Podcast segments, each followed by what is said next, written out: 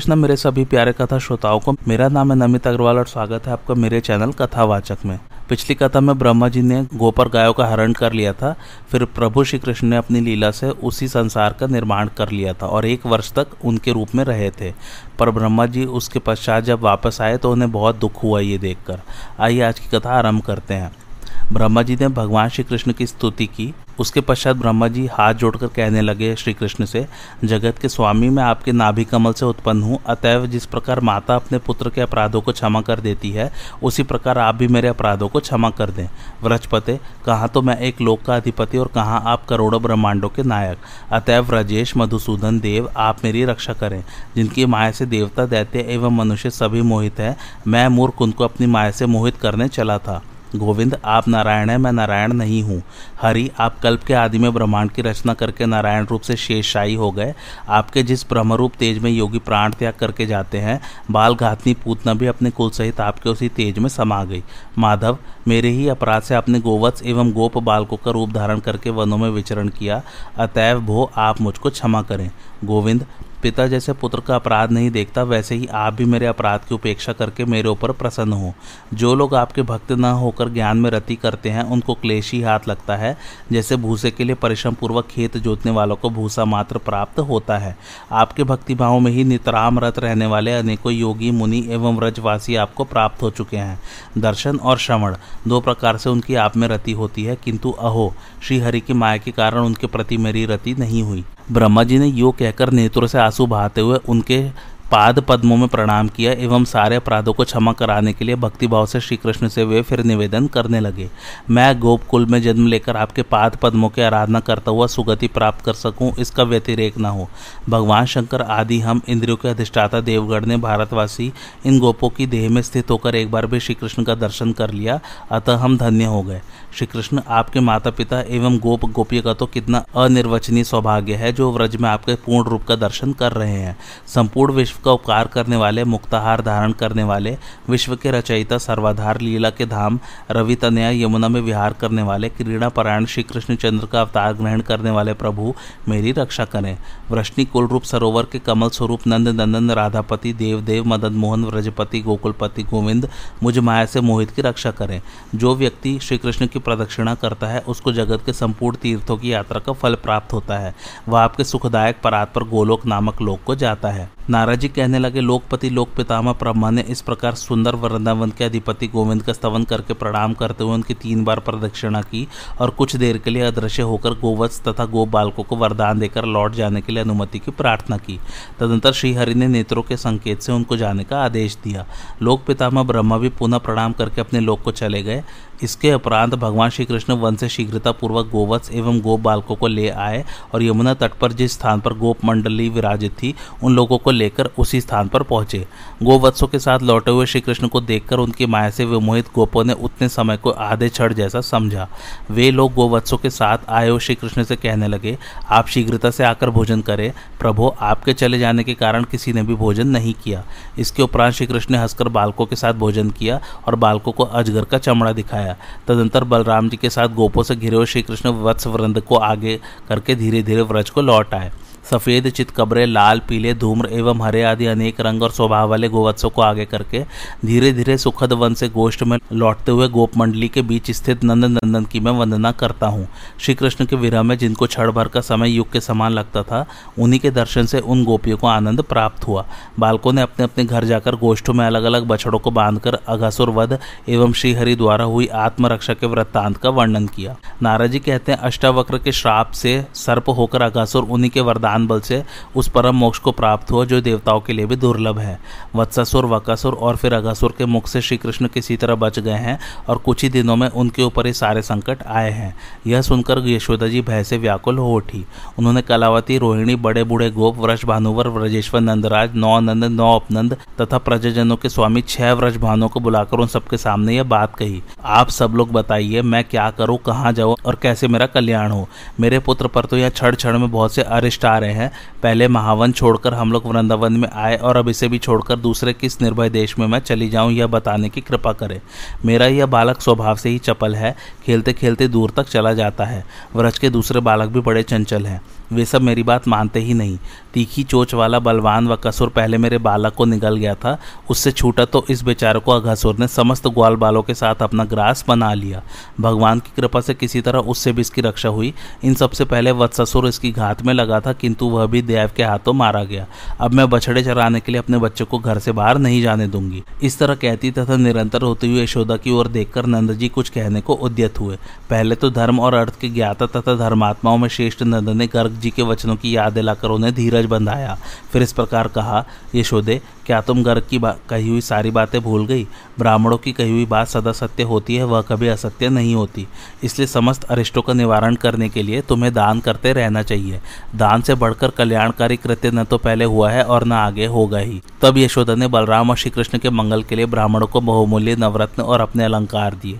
नंद जी ने उस समय दस हज़ार बैल, एक लाख मनोहर गाय तथा दो लाख भार अन्न दान दिए। नारद जी पुनः कहते हैं, राजन, अब गोपों की इच्छा से बलराम और श्री कृष्ण गोपालक हो गए। अपने गोपाल मित्रों के साथ गाय चराते हुए वे दोनों भाई वन में विचरण करने लगे। एक दिन श्री कृष्ण बलराम जी के साथ मनोहर गाय चराते हुए नूतन तालवन के पास चले गए। उस समय समस्त गोपाल उनके साथ थे। वहाँ धेनु का सुर रहा करता था। उसके भय से गोपगढ़ वन के भीतर नहीं गए। श्री कृष्ण भी नहीं गए। अकेले बलराम जी ने उसमें प्रवेश किया। अपने नीले वस्त्र को कमर में बांधकर महाबली बलदेव परिपक्व फल लेने के लिए उस वन में विचरने लगे।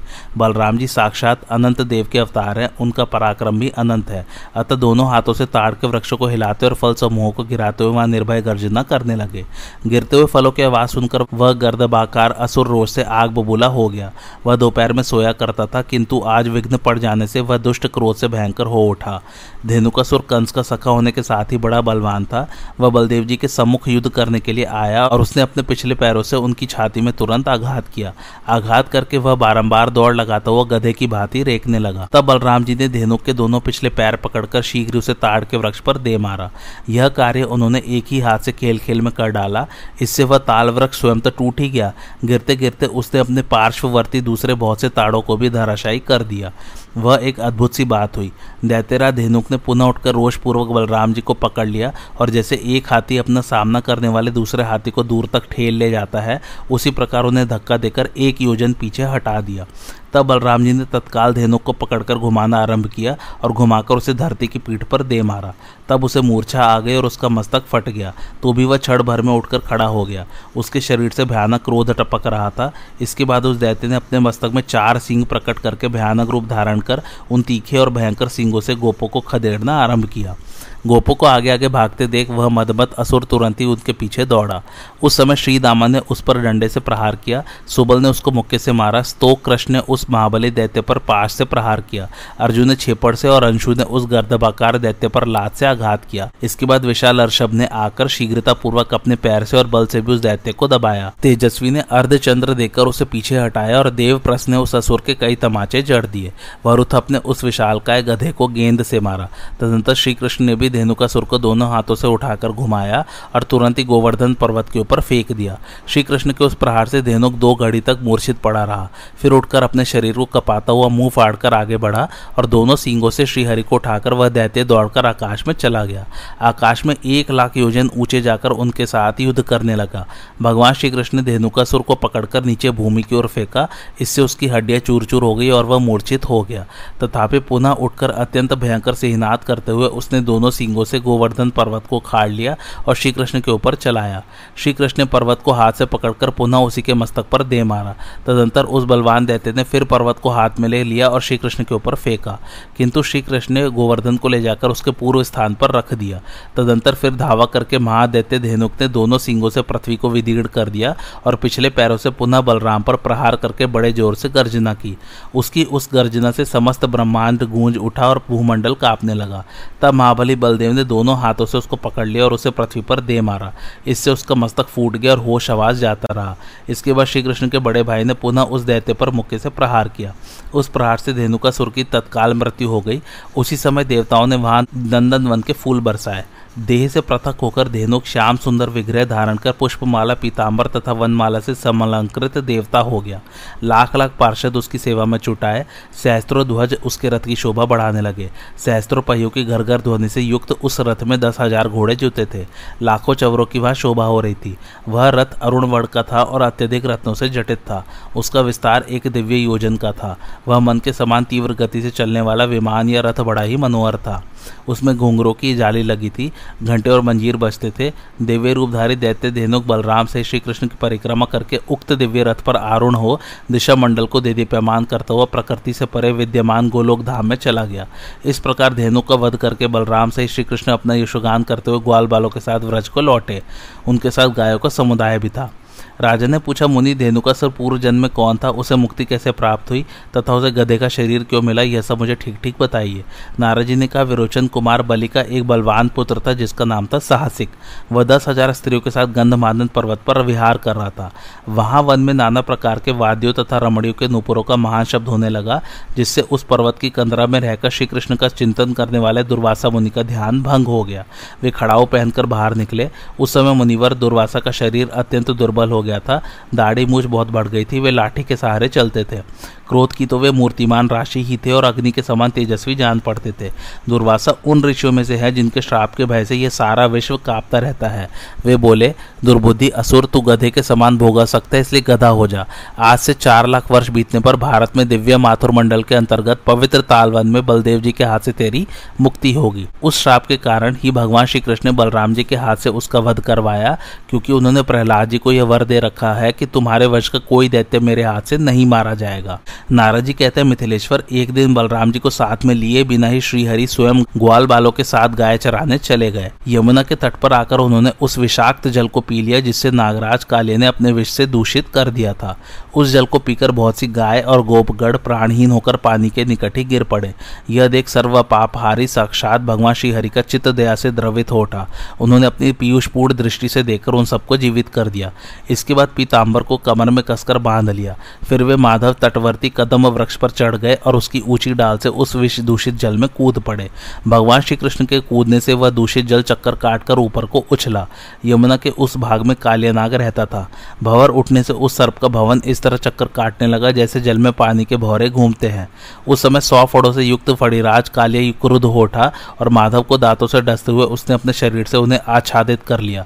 तब श्री कृष्ण अपने शरीर को बड़ा करके उसके बंधन से छूट गए और उस सर्पराज की पूछ पकड़कर उसे इधर उधर घुमाने लगे। घुमाते घुमाते उन्होंने उसे पानी में गिराकर पुनः दोनों हाथों से उठा लिया और तुरंत उसे सौ धनुष दूर फेंक दिया। उस भयानक नागराज ने पुनः उठकर जीभ लपलपाते हुए रोष पूर्वक माधव श्रीहरि का बाया हाथ पकड़ लिया। तब श्रीहरि ने उस महादुष्ट को दाहिने हाथ से पकड़कर उस जल में उसी प्रकार दबा दिया, जैसे गरुण किसी नाक को रगड़ दे। फिर अपने सौ मुखों को बहुत अधिक फैलाकर वह सर्प उनके पास आ गया। तब उसकी पूछ पकड़कर श्री कृष्ण उसे सौ धनुष दूर खींच ले गए। श्री कृष्ण के हाथ से सहसा निकलकर उसने पुनः उन्हें डस लिया। यह देख अपने में त्रिभुवन का बल धारण करने वाले श्री हरि ने उस सर्प को एक मुक्का मारा। श्री कृष्ण के मुक्के की चोट खाकर वह सर्प मूर्छित हो अपनी सुदबुद खो बैठा। तदंतर अपने सौ मुख को आनंद करके वह श्री कृष्ण के सामने स्थित हुआ। उसके सौ फन, सौ मड़ियों के प्रकाश से अत्यंत मनोहर जान पड़ते थे। श्री कृष्ण उन फनों पर चढ़ गए और मनोहर नट वेश धारण करके नट की भांति नृत्य करने लगे। साथ ही वे सातों सुरों से किसी राग का लाभ करते हुए ताल के साथ संगीत प्रस्तुत करने लगे। उस समय नटराज की भांति सुंदर तांडव करने वाले श्री कृष्ण के ऊपर देवता लोग फूल बरसाने लगे और प्रसन्नता पूर्वक वीड़ा, ढोल, नगाड़े तथा बांसुरी बजाने लगे। ताल के साथ पद विन्यास करने से श्री कृष्ण ने लंबी सांस खींचते हुए महाकाय काल्य के बहुत से उज्जवल फनों को भग्न कर दिया। उसी समय भय से विवल हुई नागपत्नियाँ आ पहुँची और भगवान श्री कृष्ण के चरणों में नमस्कार करके गदगद वाणी द्वारा इस प्रकार स्तुति करने लगी। भगवान आप परिपूर्णतम परमात्मा तथा असंख्य ब्रह्मांडों के अधिपति हैं। आप गोलोकनाथ श्री कृष्ण चंद्र को हमारा बारंबार नमस्कार है। व्रज के अधीश्वर आप श्री राधा वल्लभ को नमस्कार है। नंद के लाला एवं यशोदा नंदन को नमस्कार है। परमदेव, आप इस नाग की रक्षा कीजिए रक्षा कीजिए। तीनों लोगों में आपके सिवा दूसरा कोई से शरण देने वाला नहीं है। आप स्वयं साक्षात परात्पर श्री हरि है और लीला से ही स्वच्छंदता पूर्वक नाना प्रकार के श्री विग्रहों का विस्तार करते हैं। अब तक कालिया नाग का गर्व चूड़ हो गया था। नागपत्नियों द्वारा किए गए इस तवन के वह श्री कृष्ण से बोले, भगवान, पूर्णकाम परमेश्वर, मेरी रक्षा कीजिए। पाही पाही कहता हुआ कालियानाग भगवान श्री हरि के सम्मुख आकर उनके चरणों में गिर पड़ा। तब उन जनार्दन देव ने उससे कहा, तुम अपनी पत्नियों और सुहर्दों के साथ रमणक द्वीप में चले जाओ। तुम्हारे मस्तक पर मेरे चरणों के चिन्ह बन गए हैं, इसलिए अब गरुण तुम्हें अपना आहार नहीं बनाएगा। तब उस सर्प ने श्री कृष्ण की पूजा और परिक्रमा करके उन्हें प्रणाम करके अनंतर स्त्री पुत्रों के साथ रमणक द्वीप को प्रस्थान किया। इधर नंद नंदन को कालिया नाग ने अपना ग्रास बना लिया है। यह समाचार सुनकर नंद आदि समस्त गोपगढ़ वहाँ आ गए थे। श्री कृष्ण को जल से निकलते देख उन सब लोगों को बड़ी प्रसन्नता हुई। अपने बेटे को छाती से लगाकर नंद जी परमानंद में निमग्न हो गए। यशोदा ने अपने खोए हुए पुत्र को पाकर उसके कल्याण की कामना से ब्राह्मणों को धन का दान किया। उस दिन रात में अधिक श्रम के कारण गोपांगनाओं और ग्वाल बालों के साथ समस्त गोप यमुना यमुना के निकट उसी स्थान पर सो गए। निश्चित काल में बासु की रगड़ से प्रलयाग्नि के समान दावनल प्रकट हो गया, जो सब ओर से मानव गोपों को दग्ध करने के लिए उधर फैलता आ रहा था। उस समय मित्र कोटि के गोप बलराम सहित श्री कृष्ण की शरण में गए और भय से कातर हो दोनों हाथ जोड़कर बोले, शरणागत वत्सल महाभाव कृष्ण कृष्ण प्रभो, वन के भीतर दावाग्नि के कष्ट में पड़े हुए स्वजनों को बचाओ बचाओ। तब योगेश्वर देव माधव उनसे बोले, डरो मत अपनी अपनी आँखें मूंद लो। यो कहकर वे सारा दावानल स्वयं ही पी गए। फिर प्रातःकाल तत्काल विस्मित हुए गोपगढ़ों तथा गायों के साथ नंद नंदन शोभाशाली व्रजमंडल में आए। विदेयराज बहुलाश ने पूछा, अर्थात राजा जनक ने पूछा, देवर्षि संसार में जिनकी धूली अनेक जन्मों में योगियों के लिए भी दुर्लभ है, भगवान के साक्षात वही चरणार विंद काल्य के मस्तकों पर सुशोभित हुए। नागों में श्रेष्ठ यह काले पूर्व जन्म में कौन सा पुण्य कर्म कर चुका था, जिससे इसको यह सौभाग्य प्राप्त हुआ, यह मैं जानना चाहता हूँ। यह बात मुझे बताइए। नारद जी ने कहा राजन पूर्व काल की बात है। स्वयंभुव मनवंतर में वेक्षरा नामक मुनि, जिनकी उत्पत्ति भृगुवंश में हुई थी, विंध्य पर्वत पर तपस्या करते थे। उन्हीं के आश्रम पर तपस्या करने के लिए अश्वशेरा मुनि आए। उन्हें देखकर वेदशेरा मुनि के नेत्र क्रोध से लाल हो गए और वे पूर्वक बोले, ब्राह्मण, मेरे आश्रम में तुम तपस्या न करो, क्योंकि वह सुखद नहीं होगी। तब बोधन क्या और कहीं तुम्हारे तप की योग्य भूमि नहीं है? वेदशिरा की यह बात सुनकर अश्वशिरा मुनि के भी नेत्र क्रोध से लाल हो गए और वे मुनि पुंगव से बोले, मुनि श्रेष्ठ, यह भूमि तो महाविष्णु की है, न तुम्हारी है, न मेरी। यहाँ कितने मुनियों ने उत्तम तप का अनुष्ठान नहीं किया है। तुम व्यर्थी सर्प की तरफ़ उपकारते हो, क्रोध प्रकट करते हो, इसलिए सदा के लिए सर्प हो जाओ और तुम्हें करोड़ से भय प्राप्त हो। वेचिरा बोले, दुर्मते, तुम्हारा भाव बड़ा ही दूषित है। तुम छोटे से द्रोह या अपराध पर भी महान दंड देने के लिए उद्यत रहते हो और अपना काम बनाने के लिए कौए की तरह इस पृथ्वी पर डोलते फिरते हो। अतः तुम भी कौआ हो जाओ। इसी समय भगवान विष्णु परस्पर श्राप देते हुए दोनों ऋषियों के बीच प्रकट हो गए। वे दोनों अपने अपने श्राप से बहुत दुखी थे। भगवान ने अपनी वाणी द्वारा उन दोनों को सांत्वना दी। भगवान बोले, मुनियो, जैसे शरीर में दोनों भुजाएँ समान है, उसी प्रकार तुम दोनों समान रूप से मेरे भक्त हो। मुनीश्वरों, मैं अपनी बात तो झूठी कर सकता हूँ, परंतु भक्त की बात को मिथ्या करना नहीं चाहता। यह मेरी प्रतिज्ञा है। वेचिरा सर्प की अवस्था में तुम्हारे मस्तक पर मेरे दोनों चरण अंकित होंगे। उस समय से तुम्हें गरुण से कदापि भय नहीं होगा। अश्वशेरा अब तुम मेरी बात सुनो, सोच न करो, सोच न करो। काक रूप में रहने पर भी तुम्हें निश्चय ही उत्तम ज्ञान प्राप्त होगा। योग सिद्धियों से युक्त उच्च कोटि का त्रिकालदर्शी ज्ञान सुलभ होगा। यो कहकर भगवान विष्णु जब चले गए तब अश्वशिरा मुनि साक्षात योगींद्र काक भूषुंड हो गए और नील पर्वत पर रहने लगे। वे संपूर्ण शास्त्रों के अर्थ को प्रकाशित करने वाले महातेजस्वी राम भक्त हो गए। उन्होंने ही महात्मा गरुड़ को रामायण की कथा सुनाई थी। चाक्षुष मनवंतर के प्रारंभ में प्रचिताओं के पुत्र प्रजापति दक्ष ने महर्षि कश्यप को अपनी परम मनोहर ग्यारह कन्याएँ पत्नी रूप में प्रदान की। उन कन्याओं में जो श्रेष्ठ कद्रु थी, वही इस समय वसुदेव प्रिया रोहिणी होकर प्रकट हुई है, जिनके पुत्र बलदेव जी हैं। उस कद्रु ने करोड़ों महासर्पों को जन्म दिया। वे सभी सर्प अत्यंत उद्भट, विषरूपी बल से संपन्न, उग्र तथा पाँच सौ फनों से युक्त थे। वे महान मणिरत्न धारण किए रहते थे। उनमें से कोई कोई सौ मुख वाले एवं दुस्सह विषधर थे। उन्हीं में वेदशिरा कालिय नाम से प्रसिद्ध महानाग हुए। उन सब में प्रथम राजा फणिराज शेष हुए, जो अनंत एवं परात्पर परमेश्वर है। वे ही आजकल बलदेव के नाम से प्रसिद्ध हैं। वे ही राम, अनंत और अच्युतुग्रज आदि नाम धारण करते हैं। एक दिन की बात है। प्रकृति से परे साक्षात भगवान श्रीहरि ने प्रसन्नचित होकर मेघ के समान गंभीर वाणी में शेष से कहा, इस भूमंडल को अपने ऊपर धारण करने की शक्ति दूसरे किसी में नहीं है, इसलिए इस भूगोल को तुम्हें अपने मस्तक पर धारण करो। तुम्हारा पराक्रम अनंत है, इसलिए तुम्हें अनंत कहा गया है। जन कल्याण के हेतु तुम्हें यह कार्य अवश्य करना चाहिए। शेष ने कहा, प्रभु, पृथ्वी का भार उठाने के लिए आप कोई अवधि निश्चित कर दीजिए। जितने दिन की अवधि होगी, उतने समय तक मैं आपके आगे से भूमि का भार अपने सिर पर धारण करूँगा। भगवान बोले, नागराज, तुम अपने सहस्त्र मुखों से प्रतिदिन पृथक पृथक मेरे गुणों से स्फुरित होने वाले नूतन नामों का सब और उच्चारण किया करो। जब मेरे दिव्य नाम समाप्त हो जाएँ, तब तुम अपने सिर से पृथ्वी का भार उतार कर सुखी हो जाना। शेषनाग का प्रभु, पृथ्वी का आधार तो मैं हो जाऊँगा, किंतु मेरा आधार कौन होगा? बिना किसी आधार के मैं जल के ऊपर कैसे स्थित रहूँगा? भगवान बोले, मेरे मित्र, इसकी चिंता मत करो। मैं कच्छप, अर्थात कछुआ बनकर महान भार से युक्त तुम्हारे विशाल शरीर को धारण करूँगा। नाराज़ कहते हैं नरेश्वर, तब शेष ने उठकर भगवान श्री गरुड़ ध्वज को नमस्कार किया, फिर वे पाताल से लाख योजन नीचे चले गए। वहाँ अपने हाथ से इस अत्यंत गुरुतर भूमंडल को पकड़कर प्रचंड पराक्रमी शेष ने अपने एक ही फन पर धारण कर लिया। परात पर अनंत देव संकर्षण के पाताल चले जाने पर ब्रह्मा जी की प्रेरणा से अन्य अन्य नागराज भी उनके पीछे पीछे चले गए। कोई अतल में, कोई वितल में, कोई सुतल और महातल में तथा कितने ही तलातल एवं रसातल में जाकर रहने लगे। ब्रह्मा जी ने उन सर्पों के लिए पृथ्वी पर रमणक द्वीप प्रदान किया था था, काले आदि नाग उसी में सुखपूर्वक निवास करने लगे। इस प्रकार मैंने तुमसे काले का कथानक कह सुनाया, जो सारभूत तथा भोग और मोक्ष देने वाला है।